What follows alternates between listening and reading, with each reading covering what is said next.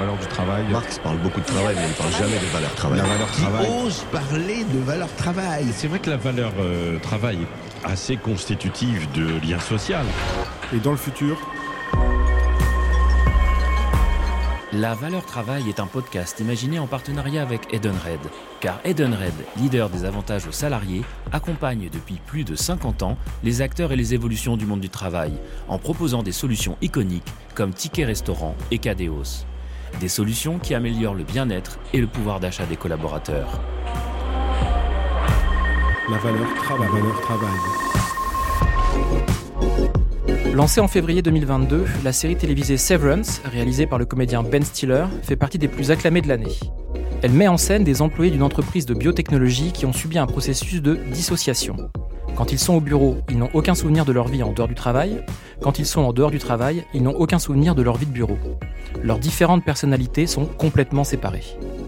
Au travers de ce scénario se pose la question de la conciliation entre notre vie personnelle et notre vie professionnelle, de la façon dont nous pouvons ramener chez nous nos problèmes de bureau ou ramener au bureau notre vécu extérieur, de la façon dont le travail déborde souvent le temps de travail tel qu'on le conçoit. Severance constitue l'un des exemples les plus récents de science-fiction du travail. Depuis des décennies, depuis des siècles même, la fiction imagine l'avenir du travail. Elle rêve ou cauchemarde des futurs où des multinationales possèdent les villes, où les robots règnent sur nos vies, où les individus deviennent leurs propres entreprises, où les humains sont libérés de l'obligation du travail. Elle ne se contente pas de nous distraire ou de nous alarmer, elle nous incite à réfléchir à quoi ressemblera le futur du travail dans le monde réel. Daniel Kaplan est l'un des cofondateurs du réseau Université de la pluralité, une organisation qui a pour but de mettre les ressources de l'imagination au service de la réflexion sur le futur. Il a coordonné, ces dernières années, plusieurs projets sur le futur du travail et de l'entreprise qui font largement appel à la fiction. Pour ce cinquième et dernier épisode de Valeur Travail, le podcast de Society consacré au futur du travail, je l'ai rencontré pour discuter de la façon dont un détour par l'imaginaire nous permet de réfléchir de manière plus féconde aux mutations du travail.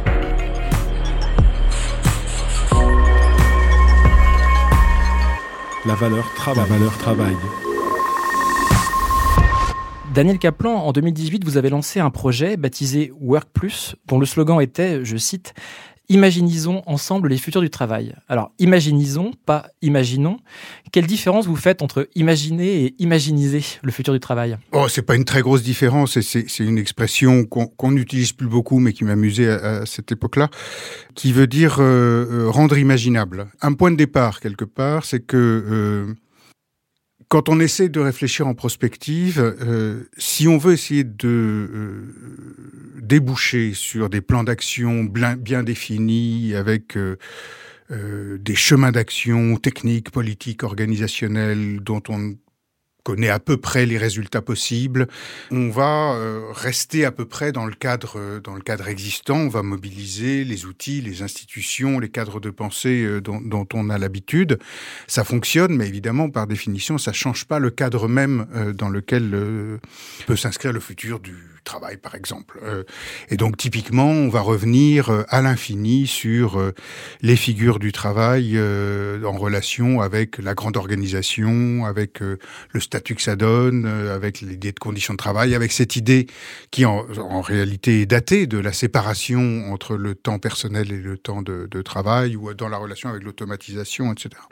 Et nous, le type de prospective qu'on essaye de faire, euh, s'appuyant effectivement beaucoup sur des formes artistiques euh, et, et c'est un type de prospective qui, pour reprendre les termes de, de, Miller, qui s'occupait de la prospective jusqu'à l'année dernière à l'UNESCO, euh, s'intéresse au changement des conditions de changement même, au changement du cadre, au changement du paradigme, pour le dire avec, des, grands mots. Et pour ça, il faut se donner les moyens, et ça se fait pas tout seul, euh, de sortir des cadres existants, d'imaginer que même les cadres juridiques, techniques, organisationnels, les, définitions, les ontologies euh, pourraient changer. Donc voilà, est-ce qu'on peut trouver des dispositifs qui aident des gens qui sont en même temps embarqués dans l'action et qui pourraient être embarqués dans l'action ont besoin au contraire d'avoir des supports relativement stables euh, à pouvoir sortir de ces cadres-là et donc est-ce qu'on peut rendre les choses imaginables au sens de pouvoir imaginer des futurs ou des possibilités qui seraient profondément différentes du présent? Et vous parlez des, cadres existants, parce que justement la réflexion sur le futur du travail semble très riche. Il y a, beaucoup de, rapports, de textes, de livres euh, produits par des universitaires, des consultants, des politiques. Et, vous, quand vous regardez cette masse de, savoir, euh, vous avez l'impression qu'il y a un impensé, qu'il y a des, pistes qui ne sont pas explorées, qu'il y a des, qu'on reste vraiment dans un cadre très très étroit? Oh, Très étroit, c'est quand même, ce serait, exagéré. Il y a, il y a beaucoup de pensées euh, sur ce sujet-là. Il y a beaucoup de travaux effectivement de prospective, contrairement à des travaux sur l'entreprise elle-même qui par contre manquent. Mais ça, c'est peut-être un impensé. Pouvoir imaginer le futur du travail sans se poser la question du futur des organisations dans lesquelles une bonne partie euh, du travail se réalise ou qui détermine, même quand c'est du travail indépendant de sous-traitance, etc., une bonne partie du travail, c'est quand même en soi une difficulté. Si l'entreprise est un objet différent d'ici euh, d'ici 50 ans, comme c'était un objet très différent il y a un peu plus d'une centaine euh, d'années, alors les questions relatives au travail vont se poser aussi de manière très différente est-ce que ça vous arrive de, relire ce que vous avez pu écrire sur le futur du travail il y a 5 euh, ans, 10 ans ou 15 ans? Je vous pose la question parce que, par exemple, quelque chose que j'ai trouvé particulièrement intéressant, c'était en 2012, la, la, Fondation Internet Nouvelle Génération, donc une association que vous avez cofondée, avait imaginé des scénarios de rupture pour le futur proche. Alors 2012, c'est seulement il y a 10 mm. ans, mais 10, ça paraît déjà très très très loin. Et notamment, vous imaginez, donc une des prédictions, c'était le CDI, c'est fini, et on imaginait que Pôle Emploi arrêterait de chercher des emplois pour les cadres parce qu'en gros, ils pouvaient se débrouiller sur les réseaux sociaux. il y avait notamment une prédiction qui était bataille rangée à la défense, donc le quartier d'affaires, entre salariés stables à temps plein et salariés flexibles. Et rétrospectivement, enfin, quand, quand, vous relisez ce genre de choses, qu'est-ce que ça vous inspire sur le, j'allais dire, l'intérêt de ce genre d'expérience? Enfin, qu'est-ce que ça apporte quoi? Alors, d'abord, euh, tout prospectiviste vous dira ce que je ne fais pas, c'est de la prédiction. Donc, ce, que, qui s'était fait dans ce travail euh, euh, qui s'appelait DigiWork, qui était piloté par Amandine Brugière, euh, c'était comment dire, c'était ce qu'on appelait des scénarios extrêmes. On prenait un certain nombre de, de forces de transformation qu'on voyait à l'œuvre et on jouait à les pousser le plus loin possible, ce qui est le le, le, degré le plus simple en fait de la, de la mise en fiction, dans laquelle on, par contre on créait pas des personnages, etc. C'était assez basique, mais puis on imaginait comme ça ce type de, situation. Cela dit, en le relisant.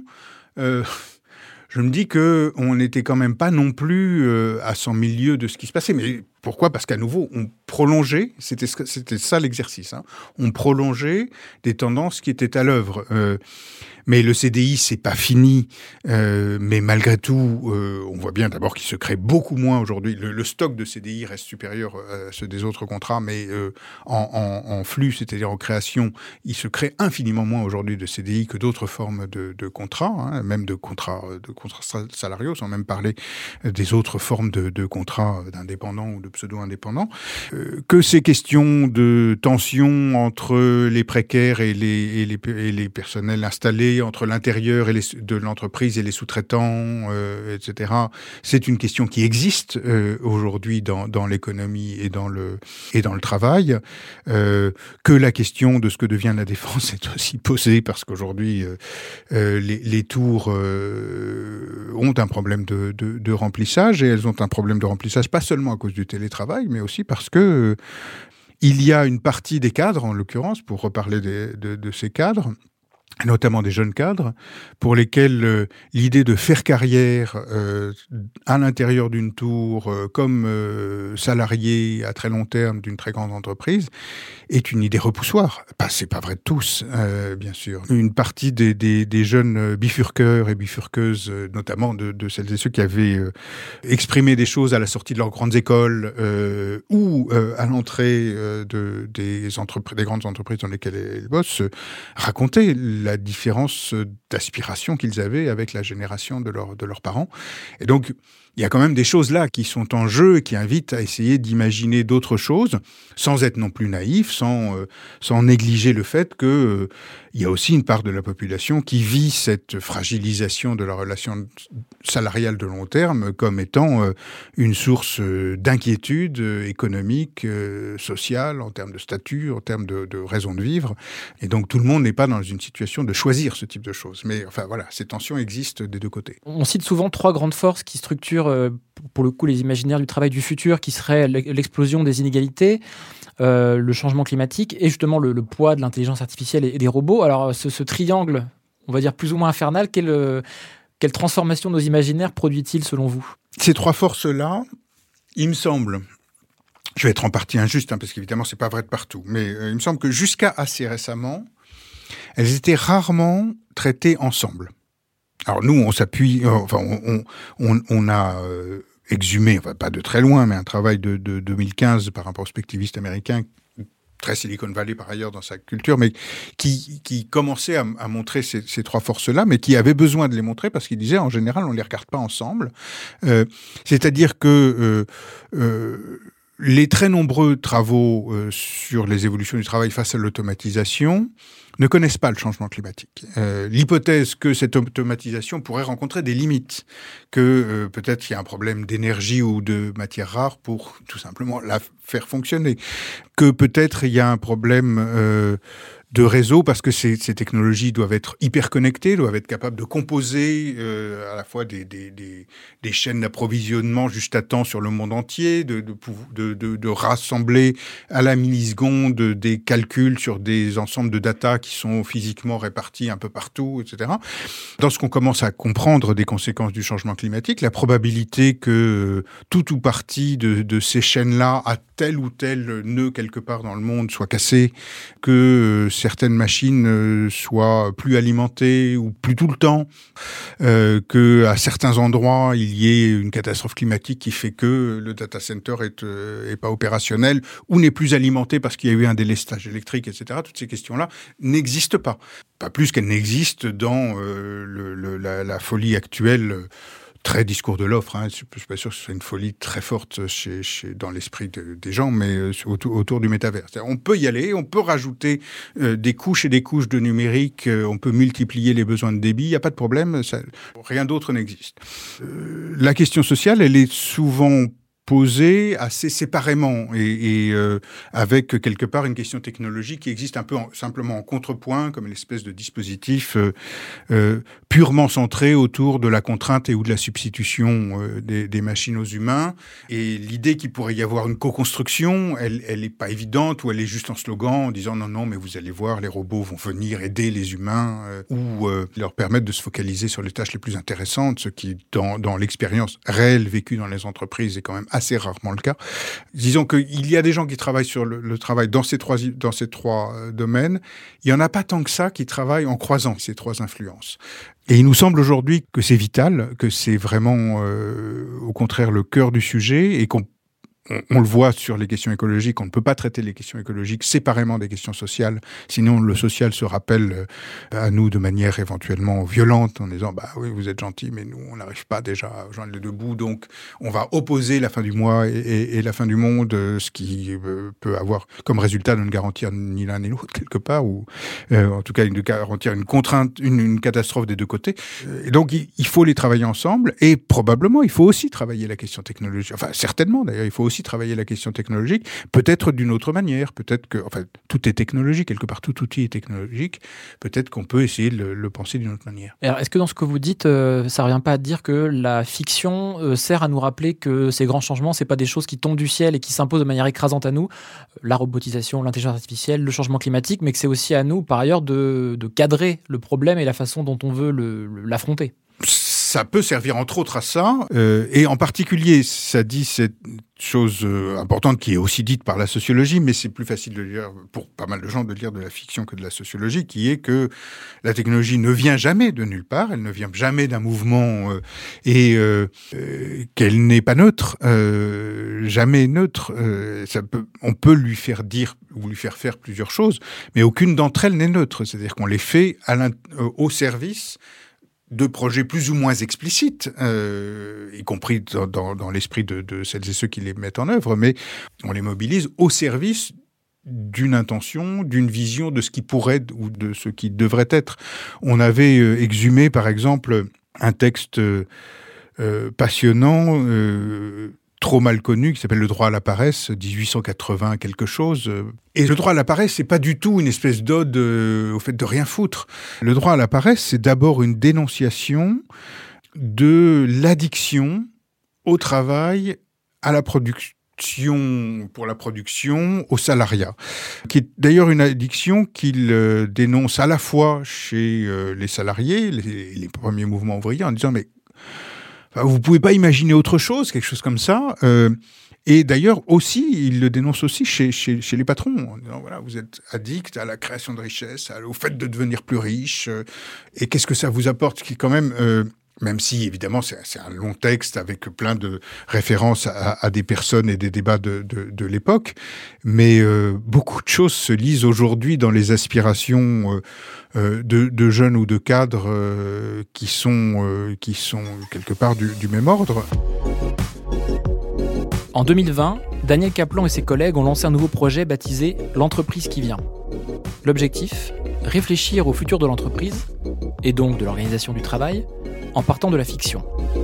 Des salariés et des dirigeants y inventent, notamment, des entreprises fictives. Citons par exemple Max, qui organise la rencontre entre l'offre et la demande de travailleurs humains augmentés, ou Health Hair, qui fournit des services d'assurance santé dans l'espace. J'ai donc demandé à Daniel Kaplan comment se déroulait la création d'une entreprise imaginaire de ce genre.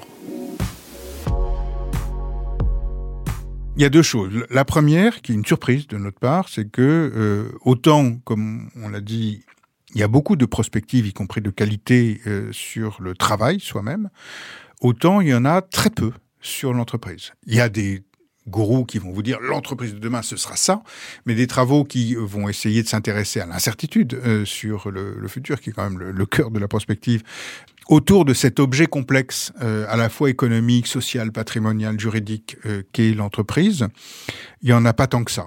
Et euh, probablement, ça a croisé euh, des questionnements qui sont aussi des questionnements personnels, euh, parce qu'à un moment, dans des programmes de ce type-là, euh, c'est aussi parce que des personnes s'interrogent au nom de leur entreprise, et sans doute en général avec l'assentiment de l'entreprise, mais s'interrogent un peu plus profondément sur le sens de ce qu'ils font, à la fois en tant que personne à l'intérieur d'un grand collectif et, euh, en tant que représentant d'une entreprise qui produit telle et telle chose et qui aurait donc tel et tel euh, euh effet sur, sur, la société. Donc, en gros, on leur a dit, voilà, on va vous proposer d'essayer d'imaginer que l'objet entreprise pourrait changer.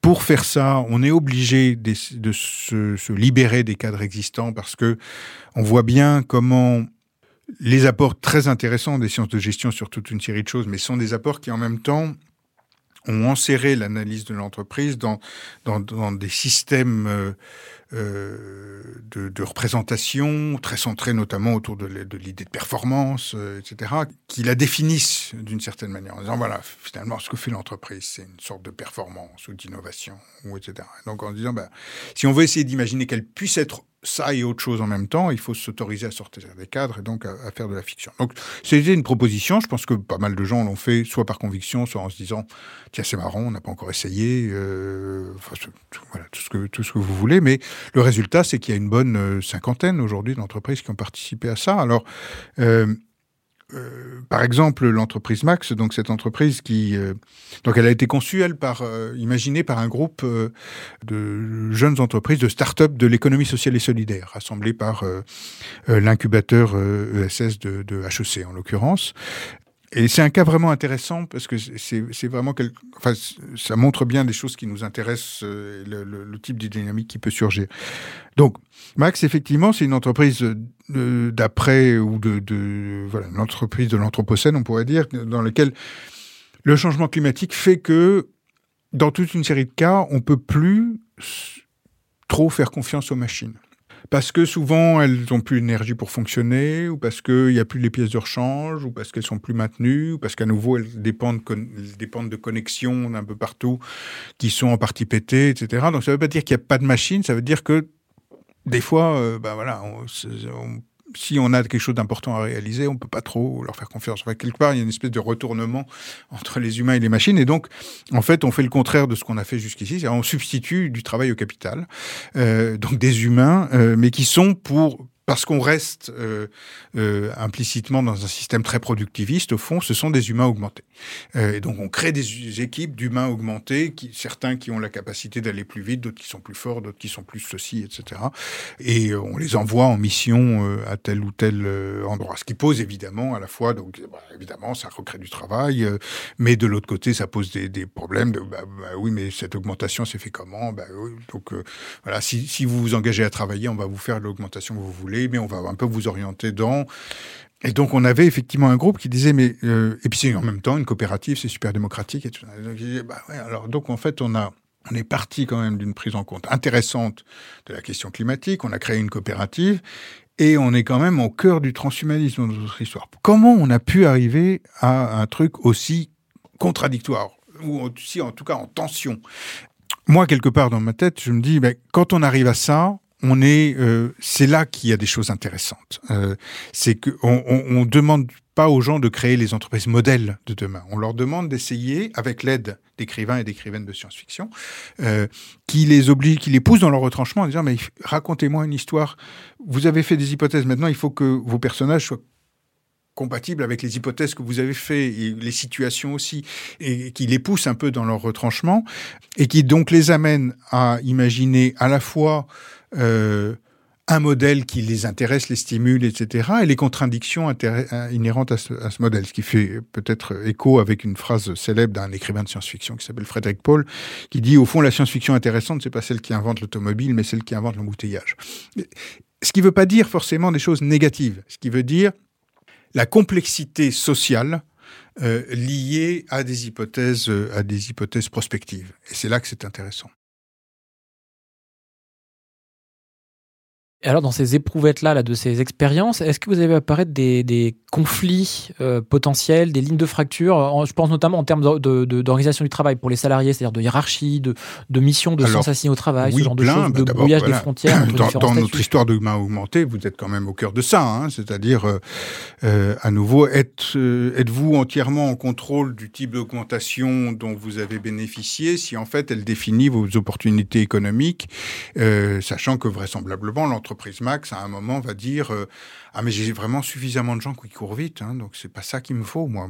Il me faudrait peut-être des gens qui ont un odorat spécialement développé, qui savent repérer euh, euh, des hydrocarbures, je dis n'importe quoi. Hein, mais mais euh, des questions autour de, de, ça sur des choix qui sont quand même aussi déterminants, parce que là, on parle probablement de, de dans lesquels il y a des opérations, où il y a euh, de l'ingestion de, de, formules, de, produits chimiques, où il y a des trucs qui font que votre corps est transformé. Et on dit que c'est réversible, mais en fait, on n'est pas complètement sûr que ce soit vrai. Enfin, vous voyez un peu euh, euh, l'idée. Donc, ces tensions, elles existent. Où je pense euh, là sur le travail, on avait, ils l'ont publié, donc je peux en parler facilement on avait fait un, atelier interne au groupe Vinci. Euh, où il y avait des gens de, plusieurs des métiers de ce groupe qui, a énormément de métiers différents, depuis la concession d'autoroutes jusqu'aux travaux publics, euh, par exemple. Euh, L'une des histoires qui a été publiée dans une forme de BD racontait l'histoire d'un réfugié climatique néerlandais, donc dont la, la digue avait sauté, donc euh, sa, maison avait été emportée, qui arrivait dans un grand lieu, une espèce de, méga pôle emploi privé du successeur de Vinci pour chercher du boulot.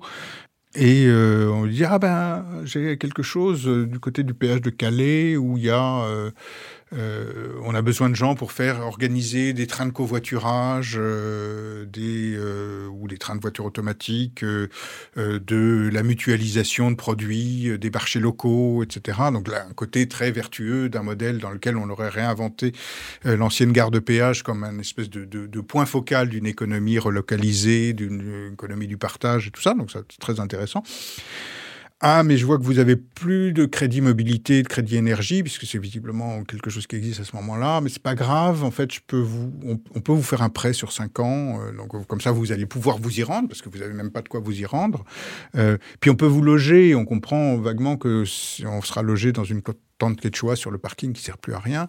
Euh, et là, pareil, le groupe se dit, ben alors, on a pu donc raconter un modèle économique et de services euh, vertueux avec des pratiques euh, d'emploi et de travail qui sont euh, de, des raisins de la colère, hein, quelque part. C'est-à-dire, euh, je m'endette auprès de l'entreprise pour travailler. Évidemment, l'entreprise va, va, va, faire en sorte, parce que je vais devoir acheter dans la boutique de l'entreprise, etc., que, que, ma dette ne soit jamais remboursée, euh, qui sont des trucs qu'on... Qu qu'on connaît bien dans, euh, enfin dans la fiction américaine, parce que c'était la réalité de pas mal de, de, formes de travail, ou dans la chanson, Sixingtons, etc.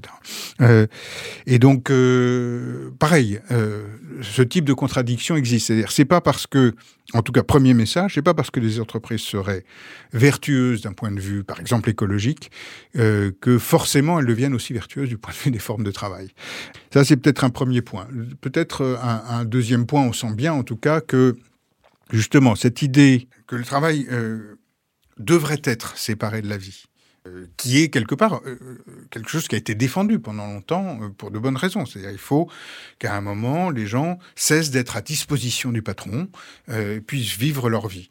Euh, cette idée-là, aujourd'hui, si l'entreprise a d'autres missions et si les gens veulent essayer de réconcilier au contraire les différentes parties de leur vie, euh, ils vont essayer de chercher à faire en sorte que ça n'ait plus lieu. Mais qu'est-ce qui remplace euh, ça? Et donc on, trouve beaucoup beaucoup de choses dans lesquelles euh, ça va, c'est souvent pas poussé jusqu'au bout, mais dans lesquelles on sent que les statuts sont différents que les gens peuvent rentrer et sortir de l'entreprise, euh, que il euh, y, y, a, y compris même des hypothèses qui, étaient déjà présentes dans DigiWork d'ailleurs.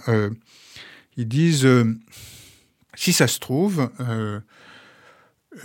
comme de toute façon on passe de moins en moins de temps dans une entreprise, que l'hypothèse pour beaucoup de gens de faire carrière dans une entreprise, c'est-à-dire de monter les échelons euh, d'année en année pendant des décennies, devient une hypothèse euh, soit non désiré, soit pas crédible, pas réaliste. À ce moment-là, toute cette idée qu'aussi l'entreprise s'occupe du devenir professionnel des gens, de leur formation, etc., devient elle-même caduque. Et donc, à ce moment-là, on pouvait imaginer un, scénario dans lequel on avait d'un côté des guildes, euh, qui sont en fait des assemblages de professionnels qui ont un des compétences communes, mais c'est pas forcément les guildes à l'ancienne, ça peut être des guildes de marketeurs, par exemple, euh, euh, et auxquelles les entreprises vont faire appel projet par projet.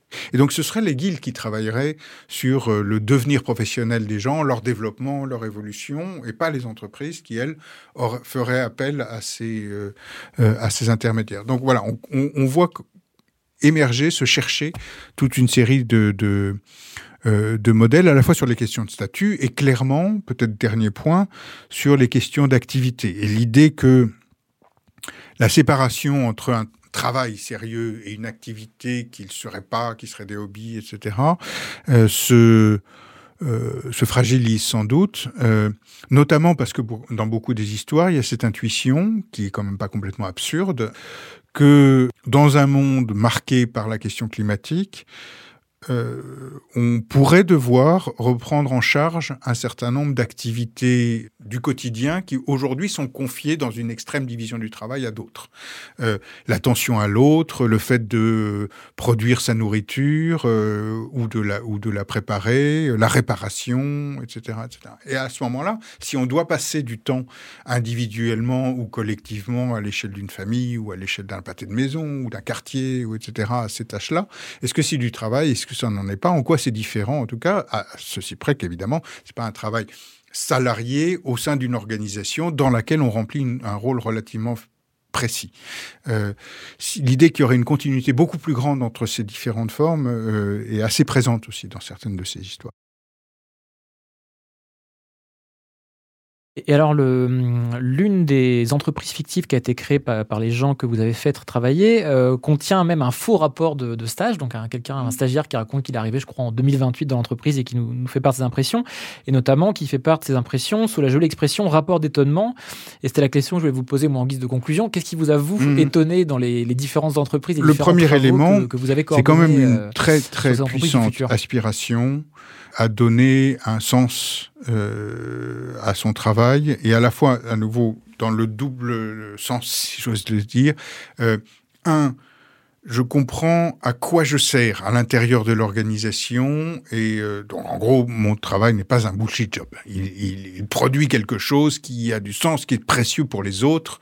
Il sait comment il collabore avec les autres et d'autre part, je me reconnais dans ce que produit l'entreprise, dans ce qu'elle fait au monde.